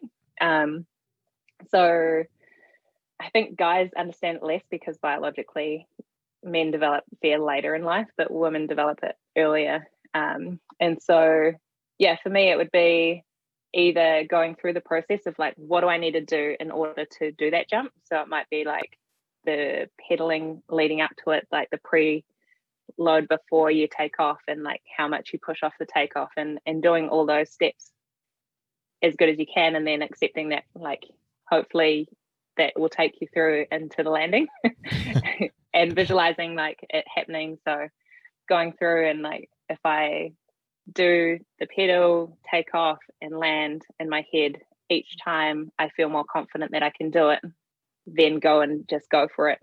Um, and then yeah at some point or sometimes there's no matter what mental technique you do to try and overcome the fear it's not going away. Like there's been times where every time i visualized a jump i've seen myself crash and it might be like 10 15 times i visualize it and every time i crash and it's like well the only thing left right now is to ign- like ignore my brain deciding that i'm going to crash every time i do this and just go for it and trust that my body can take over um, so I try for 99% of the time, I'll use my mind to try and overcome that fear. And then that last percent, if it's not working, is to trust my body and just send it and hope that it works out and that my body proves to my mind that it was wrong. Sometimes you just gotta send it. exactly. That's great advice. Yeah. Uh, this next one here from Arielle Martin, AMV 15. Uh, worst person to be next to in the gate. Oh man, back in the day, it was definitely Shanaze's because you knew she was beating you out. She's a beast. yeah, and and she she would often like she would not not go straight down the hill either, so it was quite intimidating. Um, that that for sure. Um, nowadays, it's like, man, I felt like the the competition was so much more like the depth of the competition was so high that you had to do your best gate every single time. Otherwise, every single person on the gate was not someone you wanted to be next to. Yeah. All right. Chipotle or In and Out? Chipotle. Ugh, it's a tough one. Tough one. I don't like when people say Chipotle. I'm always looking for an in and out. Um, uh, favorite show on Netflix right now? Ooh. Um I'm just started watching Kaleidoscope. Kaleidoscope. Okay. I've never heard of that. What is it? Uh every episode is in a different order for every person who watches it on Netflix. And Wow. you get a different perspective and it's of a, like a, a bank heist. Um so yeah, Wow. seems like real different and real interesting. So I'm Wow. getting into it. Yeah. Like fiction or is it what? Yeah. Yeah. What's Yeah. it called? Kaleidoscope. Kaleidoscope. Okay. Like you know the things that you look through and it Yeah. Wow. Okay. Yeah Also, we might need to change that question to uh, streaming platforms because nowadays, Yeah. What's your favorite TV on a streaming platform? yeah i mean if you ask me in a year it'll probably be like like 100% disney plus uh for our, yeah, for our probably will. daughter Yeah. and it'll be like a very different answer it's funny like netflix was like first to market so everyone just says oh wait, let's watch some netflix like it's almost like when you say oh pass me a kleenex even though it's called a tissue like they've just they were the first one but there's so many platforms now it's crazy It's true. Yeah. Jacuzzi. Yeah. It's another one. um any other any other quick shots james Um, I did want to ask. wait wait wait wait jacuzzi is a brand Jacuzzi's a brand. Yeah. i i didn't know that actually That's I know because everyone just calls it. Hey, let's hit the wow. jacuzzi. yeah wow okay um, this is a would you rather question that you have both of that most people don't have the opportunity to answer this question with the background you do. Would you rather? oh it's a good question good thinking yeah. james Would you rather have a, an, a, a BMX elite BMX world championship or an Olympic silver medal? olympic medal yeah 100% and i think in your earlier episode you said three world titles and one one olympic medal yeah, Um, yeah. i and I would count like I won world uh, elite worlds on cruiser um twice and then elite worlds on 20 inch once. So I'm like technically I could argue gray area maybe Yeah. that I'd done that. um and I'd still pick one Olympic medal and so silver or bronze even. But I, I think it depends on the country you're from. Like in a country like New Zealand, um, winning a medal is humongous in any color. Um, where winning a medal in, um, say, America, uh, even a gold medal can get like mixed in with all the other gold medals. So um, I, I think, in that sense, very fortunate that I'm from New Zealand and and winning a silver is it was um, it was a big deal. Yeah, it's it's it's. I mean, Olympic medal is just so recognizable. Even people who don't follow sport, if they know you're an Olympic medalist, they know what it is. Where it's like, you say, Yeah. "Oh, you're like World Cup champion or world champion." It's like, oh, okay, they don't really know how big that is. No, and and I think like winning a world title, like you can get internal spon- sponsorship within BMX, but like in Olympics takes it beyond BMX. It takes it way further and and like mainstream. Yeah. Um, I, I wouldn't have had the sponsors that I had outside of BMX had it not been Olympic sport. Yeah. All right, I got I got one more T. Okay, go for it. Last one. Would you rather race a semifinal lap around the 2008 Beijing Supercross track with three chainring bolts or three stem bolts? Ooh, chainring bolts because you don't need to pedal that much on That's that the track. right answer. Come on, sir. Let's go. I set that one up for As long as success. as long as I can make it out of the gate, like sweet, we're good. We're going. Just ease the two three. Yeah. Sarah, it's good to catch up with you. It's, Smooth pedals. it's good to catch up with you. I haven't seen you in a long time, so it's good to chat with you. I'm happy you're doing well, and it was, it was really cool to hear about your career and um, yeah, how you grew as a person, your mindset. So thanks, thanks for sharing with us. Hey, no, thank you so much for having me on. Um, no, it was, it was cool. I was I was not sure whether to do it or not because I'm like in the whole like mum life headspace at the moment, but it's um it's actually been really enjoyable to like reflect on on a few moments and people and like connect with you guys again. So thank you. You know what? You know what? I was gonna say. Sorry to interrupt, James. You know what's really cool is like we'll we'll talk to people like you who who haven't been racing the last couple years, or like we had Bubba on recently, and it's cool. Like they'll start talking, and then once you when you when everyone starts talking about like their biggest accomplishments, their career, there's so much passion, and everyone just remembers everything, and it's so cool to see like you guys light up talking about it. It's it's cool for us. Yeah, absolutely.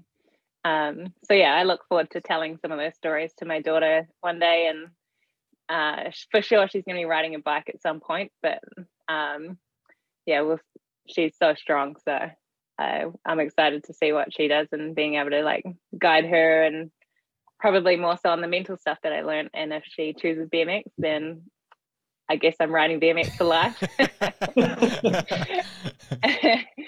but um no I, I yeah like i said so stoked to catch up with you guys again and and thank you very much for having me on and and for the cool memory memory lane trip That was Yeah, awesome. cool. Yeah, thanks so much. I really appreciate it. Thanks, Sarah. cheers